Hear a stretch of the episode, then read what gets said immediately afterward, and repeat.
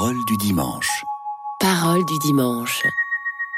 La cohérence des textes de la messe de ce jour. Tout de suite, la première lecture. Une émission proposée par Marie-Noël Tabu. Lecture du livre des Actes des Apôtres.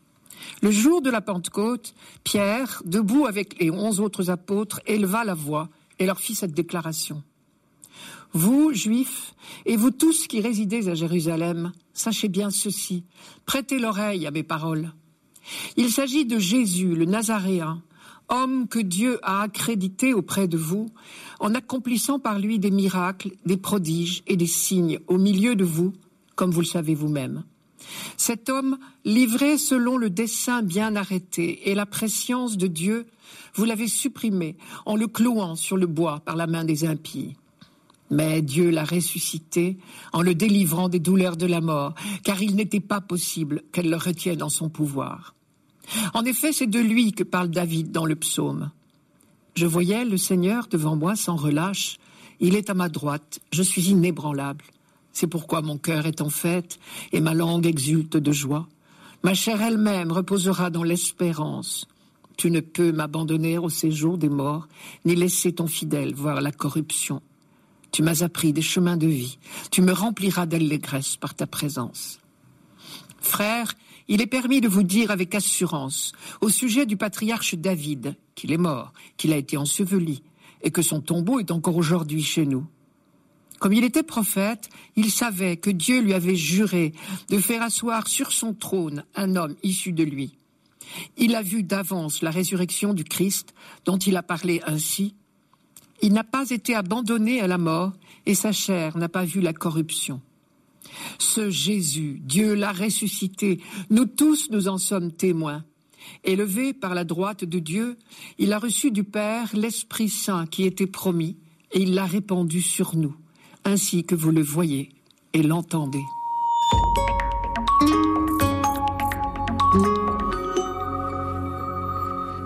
Cela se passe le matin de Pentecôte, l'année de la mort de Jésus. Jérusalem grouille de monde. Comme chaque année, des pèlerins sont venus de partout pour cette fête de Pentecôte. Ce sont des juifs. Et s'ils sont venus en pèlerinage à Jérusalem, c'est parce que, tout comme Pierre et les autres apôtres de Jésus, ils partagent l'espérance d'Israël. Tout au long du trajet, et ils viennent parfois de très loin, ils ont chanté les psaumes en suppliant Dieu de hâter la venue de son Messie. Et précisément, Pierre s'appuie sur cette espérance pour annoncer ce Messie que vous attendez, il est venu. Nous avons eu le privilège de le connaître. Dieu a accompli sa promesse. Le nouveau monde est déjà commencé. À première vue, les auditeurs de Pierre sont les hommes du monde les mieux préparés à entendre ce message, puisque toute leur vie de prière, mais aussi toute leur vie quotidienne est baignée dans la mémoire des œuvres de Dieu pour son peuple et dans l'attente du Messie, celui qui accomplira la libération définitive d'Israël et de l'humanité tout entière. Et donc Pierre insiste dans son discours sur cet aspect de continuité de l'œuvre de Dieu, qui est pour lui une évidence. Et je crois que c'est très important que nous retrouvions, nous, ce sens de la continuité de l'œuvre de Dieu si nous voulons approcher la Bible. En même temps, les auditeurs de Pierre sont aussi les moins préparés à accepter ces paroles, précisément parce que s'ils attendent le Messie depuis toujours, ils ont eu le temps de se faire des idées sur lui, des idées d'hommes. Or, Dieu ne peut que surprendre nos idées d'hommes. L'un des aspects les plus inacceptables du mystère de Jésus pour ses contemporains, c'est sa mort sur la croix. Le vendredi saint, Jésus abandonné de tous, semblait bien maudit de Dieu lui-même. Il ne pouvait donc pas être le Messie, du moins selon les idées des hommes. Et pourtant, les apôtres l'ont compris le soir de Pâques. Il était bien le Messie envoyé par Dieu. S'ils l'ont compris, c'est parce qu'ils ont vu Jésus ressuscité, ils l'ont côtoyé. Alors seulement ils ont pu s'ouvrir aux pensées de Dieu et comprendre la mission de Jésus. Pierre sait bien tout cela, et c'est pour cette raison qu'il insiste sur l'accomplissement du projet de Dieu en Jésus. Je cite, Il s'agit de Jésus le Nazaréen, cet homme dont Dieu avait fait connaître la mission en accomplissant par lui des prodiges et des signes au milieu de vous.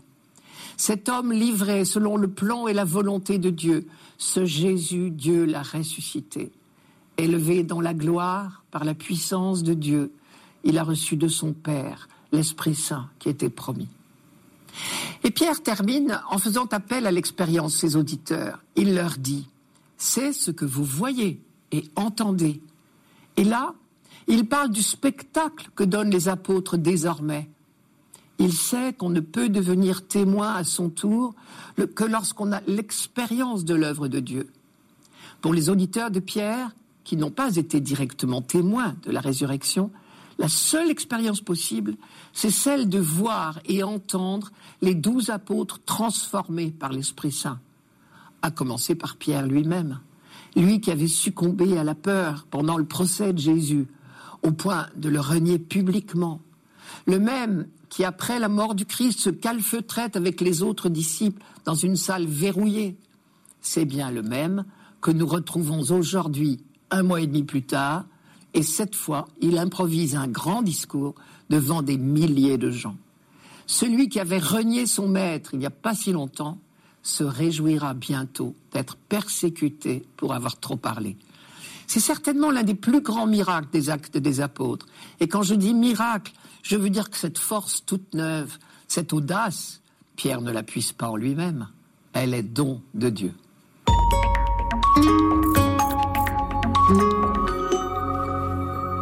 Radio Notre-Dame. Parole du dimanche. Parole du dimanche. La cohérence des textes de la messe de ce jour. Tout de suite, le psaume. Une émission proposée par Marie-Noël Tabu. Psaume 15. Garde-moi, mon Dieu, j'ai fait de toi mon refuge. J'ai dit au Seigneur, tu es mon Dieu. Seigneur, mon partage et ma coupe, de toi dépend mon sort. Je bénis le Seigneur qui me conseille, même la nuit mon cœur m'avertit. Je garde le Seigneur devant moi sans relâche, il est à ma droite, je suis inébranlable.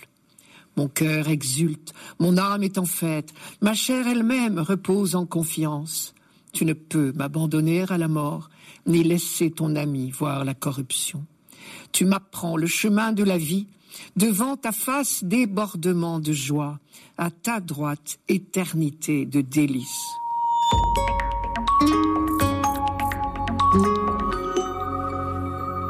Mon cœur exulte, mon âme est en fête. Seigneur, mon partage et ma coupe, je n'ai pas d'autre bonheur que toi. C'est un prêtre qui parle. Ici, le peuple d'Israël est comparé à un lévite, un prêtre, qui demeure sans cesse dans le temple de Dieu, qui vit dans l'intimité de Dieu. La vie des Lévites consacrés au Seigneur offrait une image très parlante de la vie du peuple tout entier. Par exemple, l'expression Seigneur, au partage et ma coupe, de toi dépend mon sort, est une allusion à leur statut particulier.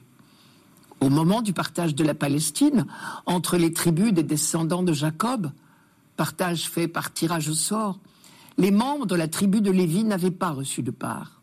Leur part, c'était la maison de Dieu, c'est-à-dire le service du temple, le service de Dieu. Leur vie tout entière était consacrée au culte. Ils n'avaient pas de territoire. Leur subsistance était assurée par les dîmes, on pourrait dire le denier du culte de l'époque, et par une partie des récoltes et des viandes offertes en sacrifice. Du coup, on comprend cet autre verset de ce psaume que nous n'entendons pas ce dimanche, mais je vous le donne, la part qui me revient fait mes délices. J'ai même le plus bel héritage. Enfin, il gardait le temple jour et nuit. Et c'est ce à quoi fait allusion la formule du verset 7, Même la nuit, mon cœur m'avertit. On voit bien comment ce statut très particulier, privilégié des Lévites, pouvait être lu comme une image du statut particulier privilégié du peuple élu, choisi par Dieu pour son service au milieu des nations. Mais on entend également dans ce psaume une toute autre tonalité. On entend les échos d'un danger et la supplication Tu ne peux m'abandonner à la mort, ni laisser ton ami voir la corruption. Ce qui prouve que, en réalité, les choses sont moins roses qu'il n'y paraît. On ne sait pas dater la composition de ce psaume. Les circonstances auxquelles il fait allusion pourrait convenir à plusieurs époques différentes. Mais en tout cas, l'appel au secours du début Garde-moi, mon Dieu, j'ai fait de toi mon refuge. Et les affirmations répétées de confiance laissent supposer une période dans laquelle, justement, la confiance était difficile. Cet appel au secours est tout autant une profession de foi.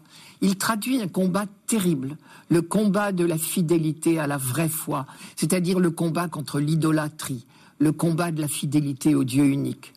Par exemple, un autre verset de ce psaume dit Toutes les idoles du pays, ces dieux que j'aimais, ne cessent d'étendre leurs ravages et l'on se rue à leur suite. Cela prouve bien que Israël a parfois succombé à l'idolâtrie, mais il prend ici l'engagement de ne plus y retomber.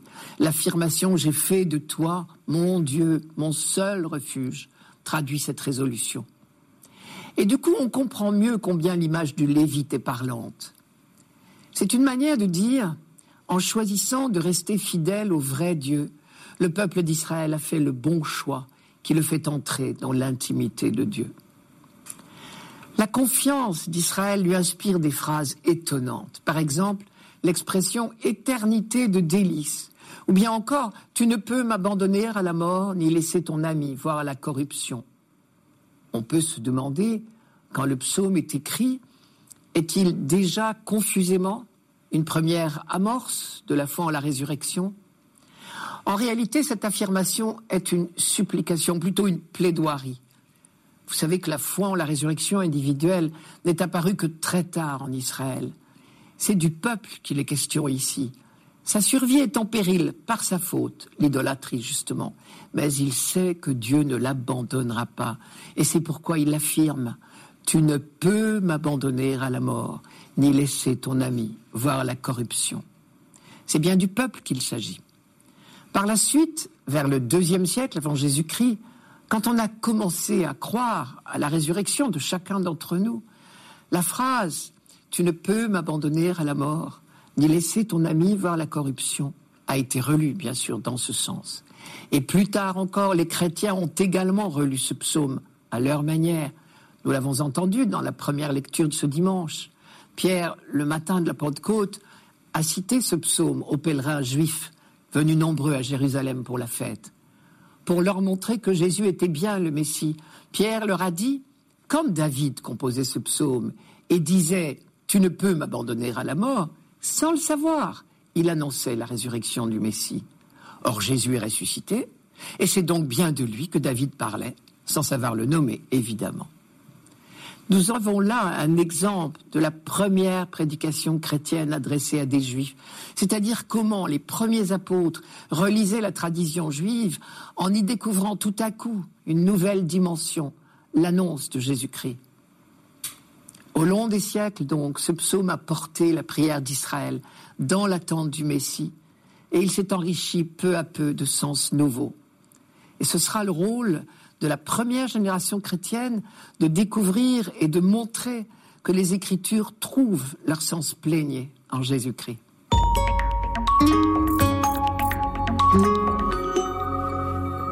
Radio Notre-Dame. Parole du dimanche. Parole du dimanche. La cohérence des textes de la messe de ce jour. Tout de suite, la deuxième lecture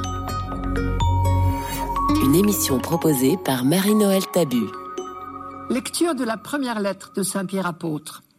Bien-aimé, si vous invoquez comme Père celui qui juge impartialement chacun selon son œuvre, vivez donc dans la crainte de Dieu pendant le temps où vous résidez ici-bas en étranger.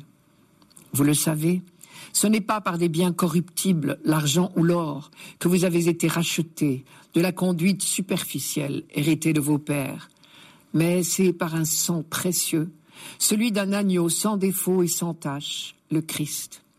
Dès avant la fondation du monde, Dieu l'avait désigné d'avance, et il l'a manifesté à la fin des temps à cause de vous. C'est bien par lui que vous croyez en Dieu, qu'il a ressuscité d'entre les morts et qu'il lui a donné la gloire. Ainsi, vous mettez votre foi et votre espérance en Dieu.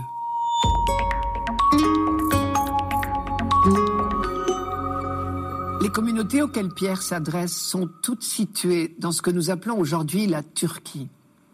Or, il dit à ses lecteurs, Vous avez été rachetés de la conduite superficielle héritée de vos pères.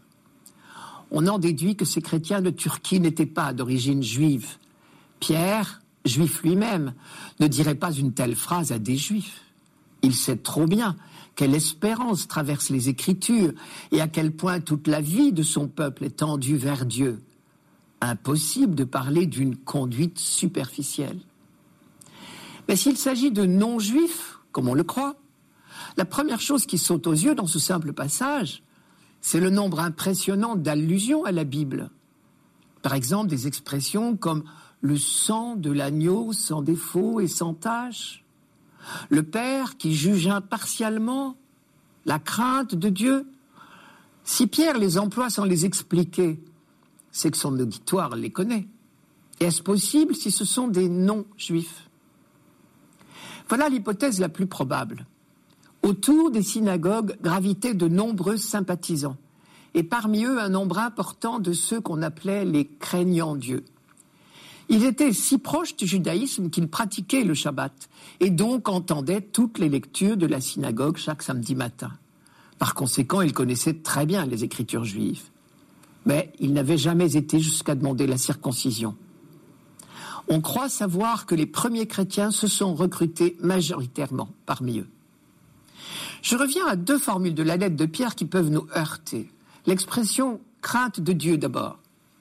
Elle a un sens tout particulier dans la Bible, précisément parce que Dieu s'est révélé à son peuple comme un père. Rappelez-vous la phrase du psaume 102, 103. Comme la tendresse du Père pour ses fils, ainsi est la tendresse du Seigneur pour celui qui le craint. La crainte de Dieu, ce n'est donc pas la peur, c'est une attitude filiale, faite de tendresse, de respect, de vénération et d'une confiance totale. Pierre le dit bien, vous invoquez Dieu comme votre Père. Vivez donc dans la crainte de Dieu. C'est logique. Vous l'invoquez comme votre Père, alors conduisez-vous en Fils. Je reprends encore une fois cette phrase, mais en entier cette fois. Si vous invoquez comme Père celui qui juge impartialement chacun selon son œuvre, vivez donc dans la crainte de Dieu. D'après l'insistance de Pierre sur celui qui juge impartialement chacun selon son œuvre, on devine que certains de ces nouveaux chrétiens, qui venaient du paganisme, étaient complexés par rapport aux chrétiens d'origine juive. Et Pierre veut donc les rassurer. Il leur dit en substance, vous êtes fils tout comme les autres, conduisez-vous en fils tout simplement. Deuxième formule qui risque de nous heurter. Vous avez été rachetés par le sang précieux du Christ. J'ai volontairement tronqué la phrase, car c'est sous cette forme raccourcie qu'elle nous choque. Nous sommes tentés d'y voir un affreux marchandage, sans bien pouvoir dire d'ailleurs entre qui et qui. Si je prends au contraire la phrase de Pierre en entier, ce n'est pas par des biens corruptibles, l'argent ou l'or, que vous avez été rachetés de la conduite superficielle héritée de vos pères, mais c'est par un sang précieux celui d'un agneau sans défaut et sans tache, le Christ. Je découvre deux choses. Premièrement, il ne s'agit pas de marchandage. Notre libération est gratuite, je devrais dire gracieuse, c'est-à-dire donnée. Pierre prend bien soin de dire ce n'est pas l'or et l'argent. De dire, c'est gratuit. Deuxièmement, Pierre ne met pas l'accent là où nous le mettons, nous. Le sang d'un agneau sans défaut et sans tache, c'est celui qu'on versait chaque année pour la Pâque et qui signait la libération d'Israël de tous les esclavages. Ce sang versé annonçait l'œuvre permanente de Dieu pour libérer son peuple. Et c'est donc, pour un lecteur averti de l'Ancien Testament, un rappel de fête, la fête de la liberté en quelque sorte, d'une liberté en marche vers la terre promise. Or, dit Pierre, la libération définitive est accomplie en Jésus-Christ. Désormais, vous êtes entrés dans une vie nouvelle c'est encore mieux que la terre promise. Cette libération consiste précisément en ceci que vous invoquez Dieu comme Père. On comprend mieux alors la phrase Vous avez été rachetés, c'est-à-dire libérés de la conduite superficielle héritée de vos pères. Superficielle ici veut dire qui ne mène à rien par opposition à la vie éternelle. Désormais, parce que le Fils a vécu sa vie d'homme dans la confiance jusqu'au bout, c'est toute l'humanité qui a retrouvé le chemin de l'attitude filiale, qui a retrouvé le chemin de l'arbre de vie, pour reprendre l'image de la Genèse. Paul dirait, vous êtes passé de l'attitude de peur, de méfiance de l'esclave, à l'attitude de crainte filiale, l'attitude des fils.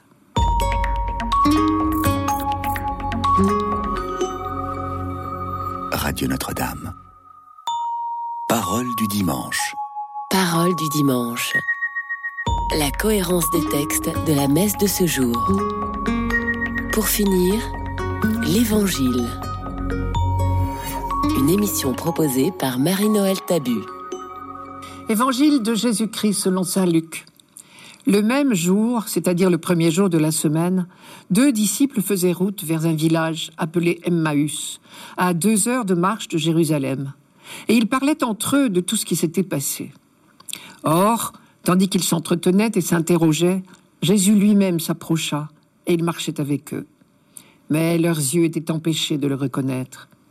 Jésus leur dit, De quoi discutez-vous en marchant? Alors ils s'arrêtèrent, tout tristes. L'un des deux, nommé Cléophas, lui répondit, Tu es bien le seul étranger résident à Jérusalem qui ignore les événements de ces jours-ci. Il leur dit, Quels événements? Ils lui répondirent, ce qui est arrivé à Jésus de Nazareth. Cet homme qui était un prophète, puissant par ses actes et ses paroles devant Dieu et devant tout le peuple. Comment les grands prêtres et nos chefs l'ont livré. Ils l'ont fait condamner à mort et ils l'ont crucifié. Nous, nous espérions que c'était lui qui allait délivrer Israël. Mais avec tout cela, voici déjà le troisième jour qui passe depuis que c'est arrivé. À vrai dire, des femmes de notre groupe nous ont remplis de stupeur. Quand, dès l'aurore, elles sont allées au tombeau, elles n'ont pas trouvé son corps. Elles sont venues nous dire qu'elles avaient même eu une vision, des anges qui disaient qu'il est vivant. Quelques-uns de nos compagnons sont allés au tombeau, et ils ont trouvé les choses comme les femmes l'avaient dit. Mais lui, ils ne l'ont pas vu. Il leur dit alors, Esprit sans intelligence, comme votre cœur est lent à croire tout ce que les prophètes ont dit, ne fallait-il pas que le Christ souffrit cela pour entrer dans sa gloire? Et partant de Moïse et de tous les prophètes, il leur interpréta dans toute l'écriture ce qui le concernait. Quand ils approchèrent du village où ils se rendaient, Jésus fit semblant d'aller plus loin. Mais ils s'efforcèrent de le retenir. Reste avec nous, car le soir approche et déjà le jour baisse. Il entra donc pour rester avec eux. Quand il fut à table avec eux, ayant pris le pain, il prononça la bénédiction, et l'ayant rompu, il le leur donna. Alors leurs yeux s'ouvrirent et ils le reconnurent, mais il disparut à leur regard. Ils se dirent l'un à l'autre, Notre cœur n'était-il pas brûlant en nous, tandis qu'il nous parlait sur la route et nous ouvrait les Écritures? À l'instant même, ils se levèrent et retournèrent à Jérusalem. Ils y trouvèrent réunis les onze apôtres et leurs compagnons qui leur dirent Le Seigneur est réellement ressuscité. Il est apparu à Simon-Pierre. À leur tour, ils racontaient ce qui s'était passé sur la route et comment le Seigneur s'était fait reconnaître par eux à la fraction du pain.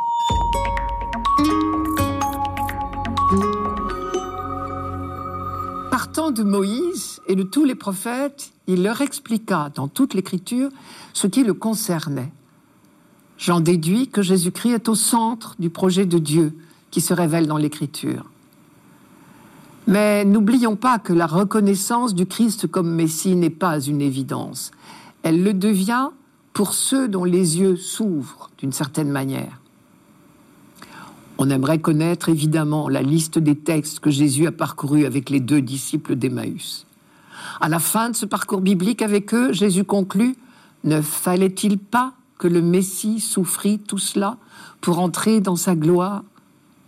Je m'arrête sur cette formule qui représente une vraie difficulté pour nous, car elle se prête à deux lectures possibles, il me semble. Première lecture possible, il fallait que le Christ souffrit pour mériter d'entrer dans sa gloire, comme s'il y avait là une exigence de la part du Père. Mais cette lecture est une tentation qui trahit les Écritures. Elle présente la relation de Jésus à son Père en termes de mérite, ce qui n'est nullement conforme à la révélation de l'Ancien Testament que Jésus a développé, que Dieu n'est que amour et don et pardon. Avec lui, il n'est pas question de balance, de mérite arithmétique, de calcul. Il est vrai que le Nouveau Testament parle souvent de l'accomplissement des Écritures, mais ce n'est pas dans ce sens-là. Alors il y a une deuxième manière de lire cette phrase. Il fallait que le Christ souffrit pour entrer dans sa gloire. La gloire de Dieu, c'est sa présence qui se manifeste à nous. Or, Dieu est amour. On pourrait donc transformer la phrase en Il fallait que le Christ souffrit pour que l'amour de Dieu soit manifesté, révélé. Or, je crois que Jésus a donné lui-même d'avance l'explication de sa mort lorsqu'il a dit à ses disciples il n'y a pas de plus grand amour que de donner sa vie pour ceux qu'on aime. C'est-à-dire, il fallait que l'amour aille jusque-là, jusqu'à affronter la haine, l'abandon, la mort, pour que vous découvriez que l'amour de Dieu est le plus grand amour. Pour que nous découvrions jusqu'où va l'amour de Dieu, qui est tellement au-dessus de nos amours humaines, tellement impensable au vrai sens du terme, il fallait qu'il nous soit révélé. Et pour qu'il nous soit révélé, il fallait qu'il aille jusque-là. Il fallait ne veut donc pas dire une exigence de Dieu, mais une nécessité pour nous. Dire que les événements de la vie de Jésus accomplissent les Écritures, c'est dire que sa vie tout entière est révélation en acte de cet amour du Père, quelles que soient les circonstances, y compris la persécution, la haine, la condamnation, la mort. Et la résurrection de Jésus vient authentifier cette révélation que l'amour est plus fort que la mort. C'était Parole du dimanche, une émission présentée par Marie-Noël Tabu. Rendez-vous dimanche prochain.